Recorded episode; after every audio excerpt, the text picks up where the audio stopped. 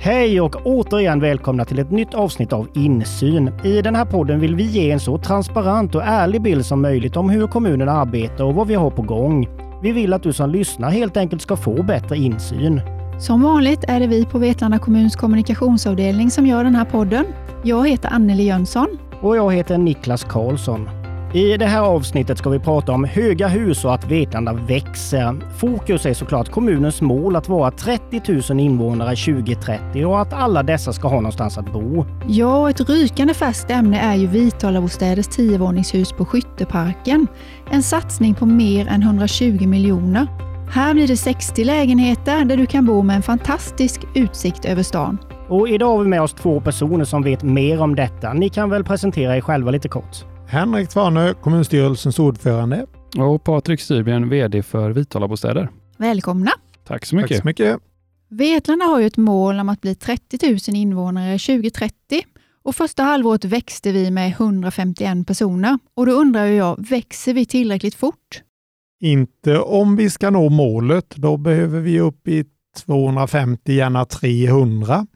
Sen, sen är det klart att eh, får vi ordentlig fart på bostadsbyggnationen så är det ju möjligt att växa så mycket. Sen, eh, sen ska man komma ihåg att när man är en växande kommun så ska man också kunna möta upp med förskola och skola och äldreomsorg och föreningsliv och sådär. Så att det, det, det är jättebra att växa med så mycket som 150 ändå är. Eh, och tittar man historiskt så har vi ju ganska många år haft en krympande befolkning. Så. Men eh, lite fler hade inte gjort något. Och som fastighetsägare så kan jag ju dela den synen. Det är väl jättebra om, om vi växer, men, men lite också i en takt som vi kan hantera. Eh, för det tar tid att bygga bostäder, precis som allt det andra som Henrik pratar om. Så, så eh, det är en bra takt, gärna lite högre, men vi ska också kunna hantera den. Men vad gör kommunen rent konkret för att nå det här målet på 30 000 personer? Jag skulle säga att framförallt handlar det om, om attraktivitet. Att det, du ska ha ett gott liv här i kommunen oavsett om, om du är ett litet barn eller om det är en barnfamilj eller om du är ensamstående eller om du är pensionär. Så, så attraktiviteten är nog det överlägset viktigaste. Sen är det just de här praktiska sakerna. att Finns det tomtmark? Finns det bostäder? Hur, hur ser vi till så att det, det, är rätt kompetens till våra företag? Så, så det är jättemånga olika saker. Men vi har allt vi behöver för att vara 30 000 invånare? Nej, blir vi 30 000 invånare så behöver vi ju en grundskola till. Eh, jag skulle tro att vi behöver ett äldreboende till. Eh, förmodligen behöver vi en eh, idrottshall till. Så att eh, ska vi bli så många så, så behöver vi följa med med ganska mycket annan service också. Sen är ju ytan i kommunen är ju stor nog till att vi ska kunna vara 30 000 och, och bra mycket mer än så. Så att det är fullt möjligt är det. Men hur ser bostadsutbudet ut generellt i Vetlanda? Nej, men bostadsutbudet är väl som i alla andra kommuner i den här storleken ganska mixat. Det finns hyresrätter, vi har bostadsrätter och vi har vill, det ägda boendet i form av villor. Eh, sen räcker inte det till på långa vägar för 30 000 invånare heller, utan där måste vi ha fler bostäder. Eh, och då tror jag man behöver fler bostäder. Hyresrätter, bostadsrätter, eh, det ägda boendet i villan, och kanske nya upplåtelseformer som kooperativa bostäder, kooperativa hyresrätter som, som också är ett alternativ som vi inte har i Vetlanda idag. Så alltså att bostadssidan behöver följa med om man ska klara att bli 30 000. Sen är det hönan eller ägget. Och jag tror att man behöver bostäder för att bli fler. Det är eh, Tvärtom är det nästan omöjligt för det tar så pass lång tid att bygga bostäder. Så, så vi behöver fler bostäder om vi ska bli 30 000 invånare. Men vi ska ju bli 30 000 invånare. Så hur långt har vi kommit i de här planerna då med fler bostäder, ny skola som du var inne på Henrik och andra kommunala byggnader? Precis som Patrik säger så just att ha det här blandade boendet så att alla faktiskt känner att det finns någonting för mig att välja. Det, det är superviktigt och där måste man ligga i framkant. Sen eh, tar du Madhagen så, så täcker det. By, bygger vi det fullt ut så, så är kommunen 30 000 och då har vi ju ändå inte räknat med allt det som kan byggas i, i Ekenässjön, i Landsbro och, och sådär. Så att det, vi är ju en stor kommun och måste använda kraften i hela kommunen. Så, så, och, och det blir ju också svårigheten med att var ska vi bygga skolan? För, för där måste vi ju bygga där vi växer befolkningsmässigt. Och eh, det kan man aldrig riktigt veta innan. för nu har vi haft hundra år med urbanisering där alla vill bo i centrala Stockholm. Nu ser man ju att den, den pendeln svänger.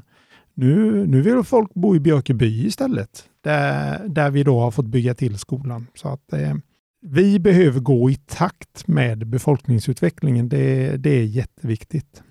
Vi pratade olika bostadsformer här. Vilken är det störst efterfrågan på? Vad vill folk ha? Ja, hos oss skulle jag säga att det är tvåor och treor. Det är ganska traditionellt, men man, man tenderar att gå mot lite större bostäder och det är väl en trend vi har sett sedan pandemin och jag tror att att man, man vill kunna få platsen hemma, eh, men ändå yteffektivt. Det får inte vara onödiga kvadratmeter, men, men det där extra rummet, och, och, det upplever vi att det finns en efterfrågan på.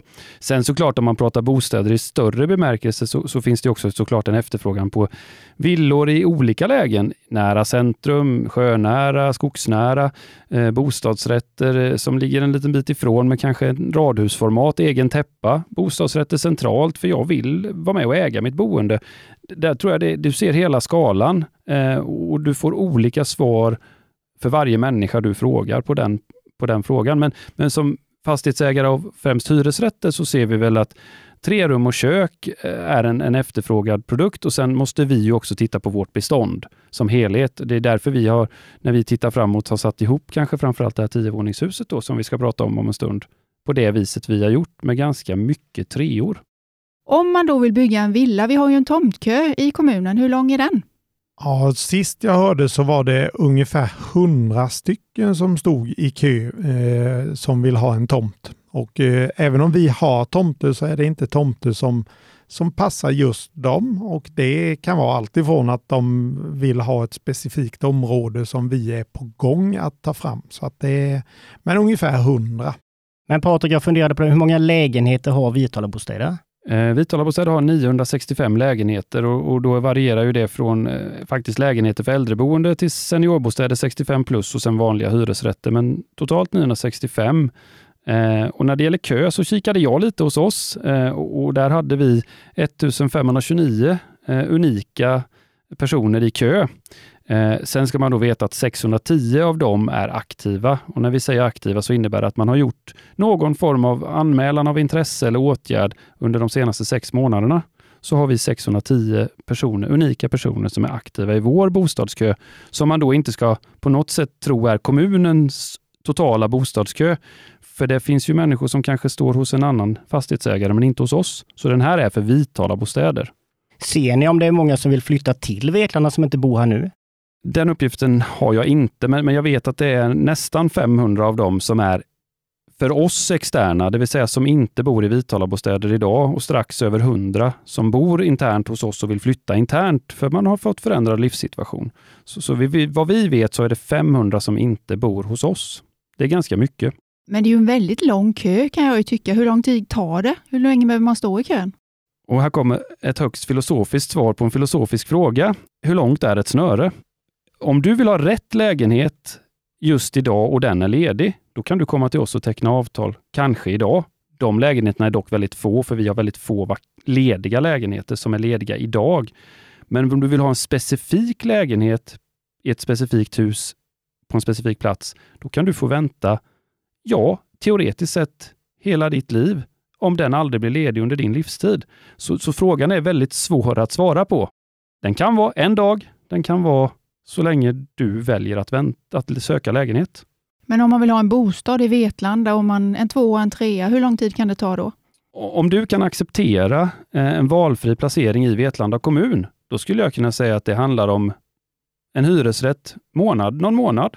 För att det är klart någon ska flytta och, det ska kanske städas av och sådär. Men är det valfri plats i Vetlanda kommun, då kan du teckna kanske ett avtal redan idag och sen flytta in om i sämsta fall tre månader, i bästa fall om ett par veckor. Och nu då kommer vi in på tiovåningshuset. Varför ska vi ha en så hög byggnad? Det finns ju många svar på den. Eh, det första och enkla är ju att det, det är ekonomi i att eh, bygga fler våningar. Eh, ett annat är ju att det finns en efterfrågan. Vi behöver fler lägenheter och då är det bättre att utnyttja den marken som finns. vi, vi är ju lite omringade när vi ska bygga i, i Vetlanda. Det är eh, Grumlan, golfbana, Illhajen, Västerleden, Emån, speedway och Nydala. Så där. Det, det är inte så lätt att växa utåt för då, då har vi de här barriärerna. Och då, då blir tio våningar rätt så bra att utnyttja. Sen, sen tror jag att det betyder lite för självförtroendet också. Generellt sett så har kommuner eh, av eh, Vetlandas eh, art eller karaktär lite dåligt självförtroende. Man tror att alla andra ska komma och hjälpa oss. Och det, just det där att visa att vi kan själva eh, blir ganska viktigt. Eh, ja, man spräcker det där glastaket och det är, när jag började prata om att vi kanske skulle bygga högre, då var det jättemånga som sa att det är omöjligt och det går inte och sådär. Så det, och det var alla möjliga konstiga ursäkter för att det inte går. Så att nej, självförtroendet och visa att vi kan eh, är faktiskt viktigt. Men då måste jag bara fråga, var ska det här tiovåningshuset placeras?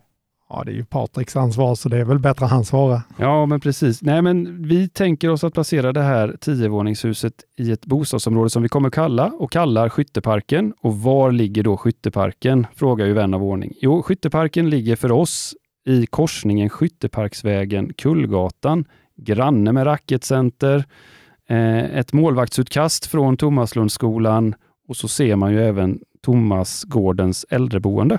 Nej, och det, där kan man ju tillägga att den här marken ifrån början är ju en gammal soptipp som, som vi fick bidrag för att sanera och göra något riktigt bra utav nu. Så att det, det blir ju verkligen ett lyft för området.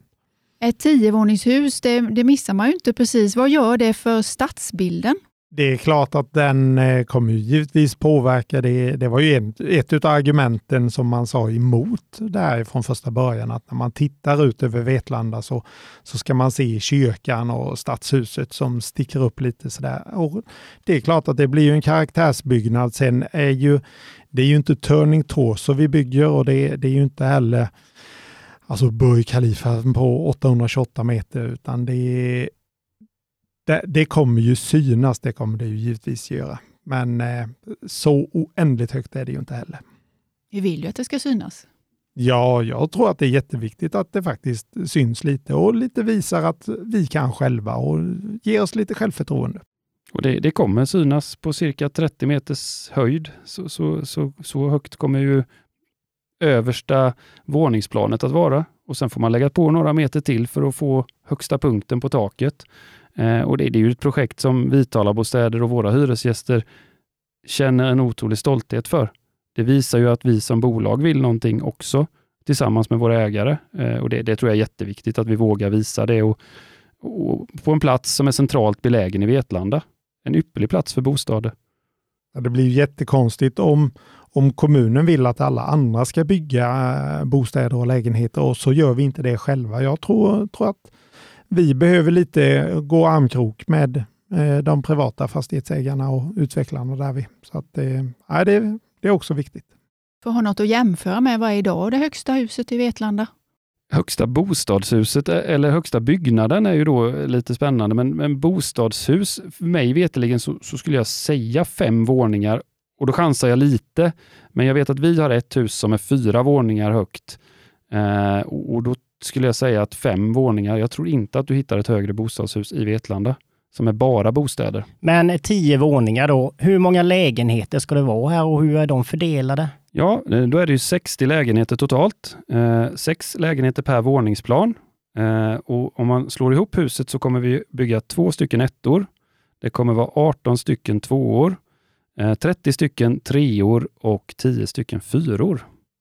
Då ska man också säga att tvåorna kommer variera i storlek. En är eh, strax över 50 kvadratmeter och en är strax över 60 kvadratmeter. Treorna finns i tre storlekar, 65, 70 och 75 kvadratmeter. Har ni människor som har hört av sig till er redan nu och vill ställa sig i kö?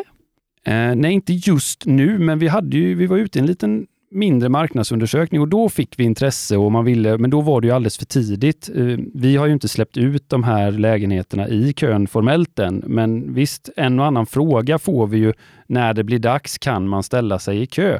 Ja, det kommer man att kunna. Men, men, vi, har inte, vi har valt att inte gå ut med den. Vi är ju inte färdigprojekterade, vi har inte bygglov på det än och då, då känns det fel att gå ut formellt. Men hör man av sig så, så, så tar vi ju såklart givetvis emot en intresseanmälan, även om du formellt sett inte kan ställa dig i kö och börja räkna poäng. För det kan man göra först när vi släpper lägenheterna så att alla har lika stor möjlighet. Men då är frågan, när blir det? När drar bygget igång? Vår ambition och tanke är ju att bygget drar igång runt årsskiftet nu 2022-2023. Om det blir på den här sidan eller andra sidan årsskiftet. Ni vet ju alla att vi lever i en ganska besvärlig omvärld med allt från räntor till elpriser och, och materialpriser. Det gör ju att vi, vi, kan inte med bestämdhet säga om det blir på den här eller andra sidan årsskiftet. Men det är vår tydliga målsättning och ambition att komma igång med bygget någonstans i den perioden. Men är det så smart att dra igång en sån byggnation nu när det är så höga kostnader på allting? Eh, ja, vi har ju ett upphandlat avtal som vi använder oss av och där har vi säkrat kostnadsbilden tillräckligt bra. Mycket bättre än vad vi kanske skulle eh, leva med om vi gick ut på en separat upphandling. Så vi känner oss väldigt trygga i det. Så, så ja, det är rätt tidpunkt att göra det här. Ja, vi behöver ju lägenheterna så fort som möjligt, så, så då kan man ju inte vänta heller. Och den som tror att det skulle bli sådär galet mycket billigare om ett, två eller fem år, eh, de får oftast fel. Det är faktiskt billigare att göra saker så fort som möjligt. Men när tror man då att de första hyresgästerna flyttar in? Vi tror och vill att de första hyresgästerna ska flytta in sista kvartalet 2024 med nu rådande omständigheter ska väl tilläggas då. Det är ett stort byggprojekt, det ska man ha respekt för, men, men om vi får som vi vill och tidplanen håller, så sista kvartalet 2024 vill vi ha en inflyttning av de första hyresgästerna. Nu går det inte att prata bostäder utan att på något vis komma in på det här med el, elpriser och elförsörjning. Hur har ni tänkt kring det i de här nya byggnaden? Nej, men det är klart att energifrågan är jätteviktig eh, och, och, vi ser ju att det ska vara ett energisnålt hus. Men vi tänker oss också att vi själva ska producera lite energi eh, på toppen av det här huset genom att vi ska ha solceller uppe på husets tak. Och vi ska även jobba med batterilagring så att vi kan lagra energi. Vi kommer jobba med fjärrvärme och där har vi en eh, teknisk lösning som gör att vi använder returvattnet på fjärrvärmen och, och använder energin en gång till i fjärrvärmeledningarna, vilket ju är jättehållbart om vi kan använda samma energi en gång till i ytterligare ett stort hus. Så vi försöker jobba jättemycket med den frågan för att få en rimlig och ja, för att inte säga låg energikostnad och energianvändning på den här fastigheten. Den är också byggd med moderna krav och, och då blir energianvändningen väldigt låg. Det kommer vara tämligen tjocka väggar, välisolerat, bra fönster, ett bra klimatskal som man populärt brukar säga i branschen det borgar för att energiförbrukningen ska bli låg. Eh, så, så vi har jobbat en hel del med den frågan just runt den här fastigheten och just runt den här byggnaden på tio våningar. Och hyran då, vad kan man säga om den? Hyran eh, den kommer att vara likvärdig med jämförbara objekt i Vetlanda, för det är ju så hyressättning funkar i Sverige. Då utgår man ju från de objekt som finns i Vetlanda och så blir hyran jämförbar och där är en pågående hyresförhandling just nu. Och Jag blir väl som alla andra förhandlare och säger att här, här måste parterna få göra klart innan vi berättar hur det har gått. Men, men det kommer ju inte att bli hyror som, som sticker ut mot det som finns på orten. Så långt kan man väl säga. Men du, vad kostar ett sånt här projekt då? Det vi vet idag om priser och, och, marknadsläge så skulle jag säga att någonstans mellan 125 och 130 miljoner är en gissning idag med stor reservation för att eh, saker och ting förändras väldigt snabbt just nu. Men, men en gissning med den raka frågan så får du ett rakt svar. 125 till 130 miljoner om vi kan frysa läget idag. Men vad säger då Vetlandaborna om ett tiovåningshus i deras närhet och framförallt kanske de som bor precis intill det här nya bostadsområdet? Ja, det är nog lite blandat, men när, när, vi tar fram en detaljplan där vi pekar ut att vi ska bygga någonting så tar man ju hänsyn till massa olika sådana saker. Och det, det, är klart att det är en stor förändring och eh, det är alltid lite skrämmande och ja, man vet inte hur kommer det se ut och hur påverkar det och sådär. Så då, då blir det mycket frågor och då är det oftast ganska många som ja, framför sina synpunkter och frågor och så får vi försöka väga in det sen. Men eh, det har ju inte varit jättemycket protester, det går inte att säga. Nej, och vi, vi tänker att vi ska bygga enligt de förutsättningar som är på platsen. För, för vi i vår värld så har man ju tagit hand om den dialogen och förberett för att det ska fungera, för vi vill ju ha goda grannar. Det, det, vill vi ha i våra hus, men det vill vi också ha med våra grannar i form av andra fastighetsägare. Ehm, så vi ser ju att vi kommer att använda den här tomten på bästa möjliga sätt efter de förutsättningar som, som vi har fått till buds. Och där känner vi oss trygga i att man har tagit hand om den frågan och de som känner oro har fått möjlighet att yttra sig och fått möjlighet att vara med i processen. Och sen, sen hoppas vi att vi snarare tillför till det här bostadsområdet, att det, det blir färdigt, det, det, blir trevligt. Det kommer nya goda människor, grannar, eh, till ett bostadsområde. Eh, det är ju vår förhoppning att eh, det är så det uppfattas. Och sen då utav ren nyfikenhet, utöver tiovåningshuset, vad har Vitalabostäder på gång i övrigt framöver? Nej, men vi har ju ett eh, fastighetsbestånd, ett antal fastigheter som är av något äldre karaktär. Eh, ganska många som är byggda på 60, 70 och till viss del 80-talet. Där gör ju vi ett eh, gediget arbete och, och renoverar ganska mycket lägenheter. Just nu håller vi på med 33 lägenheter i Myresjö.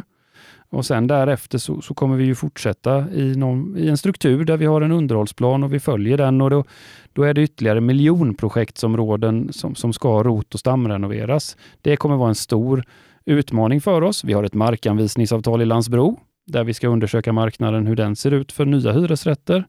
Eh, vi har ansökt om planbesked för att bygga på våningar på en befintlig fastighet på Norra Bollgatan, Kyrkogatan. Så, så vi har mycket planer på att ta hand om det vi redan har.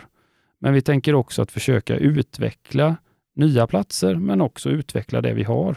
Så, så där eh, har ju vi ett långsiktigt mål om att ha 1050 bostäder 2024. Eh, vi är en god bit på väg och blir det här tiovåningshuset klart så närmar vi oss. Men det fattas några stycken så vi, vi tänker fortsätta utveckla och bygga fler bostäder. Eh, men så också, som jag säger, viktigt att ta hand om det man har. Eh, och Det gör vi också genom de här stora renoveringarna. Eh, där vi kommer att jobba vidare de närmaste åren. Ja, men då har det blivit dags att knyta ihop säcken lite här, men då vill jag ju bara veta vad ni båda anser är det bästa med Vetlanda och varför man ska bo och leva här. Henrik? Ja, det blir, blir många olika delar i det, men jag, jag skulle säga något av det allra bästa, det är att vi är otroligt duktiga på att göra saker tillsammans. Det, det har vi stor nytta av. Sen använder vi ju det här vänliga Vetlanda. Det är ingen slump. Det finns otroligt många vänliga eh, människor i kommunen och det man känner sig alltid varmt välkommen och, och vänligt bemött. Sen har du vårt föreningsliv. Vi har bredd och vi har spets. Det är elit och det är ungdom. Eh, vi har en helt otrolig natur. Eh, och sen har vi ett eh, näringsliv som inte är utav denna världen. Det är, jag vet inte hur ofta man får höra utav kollegorna runt om i landet att ja, vi handlar med det där företaget och de är så duktiga och, och vi, där ligger vi verkligen i framkant. Och det, det gör ju att det alltid finns spännande jobb här. Vi. Så att det, det är också en stor del utav livet. Sen är det lätt att bo här. Det, det är nära till allt. Och Patrik då, du bor ju faktiskt inte i Vetlanda. Vad skulle få dig att flytta hit? Nej, tänk sig så kan det vara. Jag bor ju då i en grannkommun, men, men det som slår mig eh, som har varit och verkat i den här kommunen i, i eh, föreningslivet och även i eh, den kommunala regin och, och, i näringslivet nu då, det är ju människorna. Eh, människornas vilja att ta emot nya människor, människors vilja att möta Eh, nya människor och, och, en vilja att utvecklas. Eh, jag tycker det är, det är nog det som, som jag skulle säga för mig är Vetlanda. Man ger sig inte. Man eh, hittar lösningar, man är kreativ och det tycker jag gäller både när man möter privatpersoner men också när man möter näringslivet. Det, det skulle jag säga, människorna är nog sammanfattningen även, även för mig då på något sätt. att det är under tre år nu som jag har verkat här som, som VD på Vitala Bostäder så tycker jag att jag möter fantastiska människor hela tiden. Och det är ju någonting vi alla måste vara rädda om. Tack så mycket Patrik och Henrik. Tack själva. Tack själva. Och vi tackar för oss den här gången och är tillbaka med ett nytt avsnitt och ett nytt ämne nästa torsdag. Du har lyssnat på Insyn, en poddproduktion av Vetlanda kommun.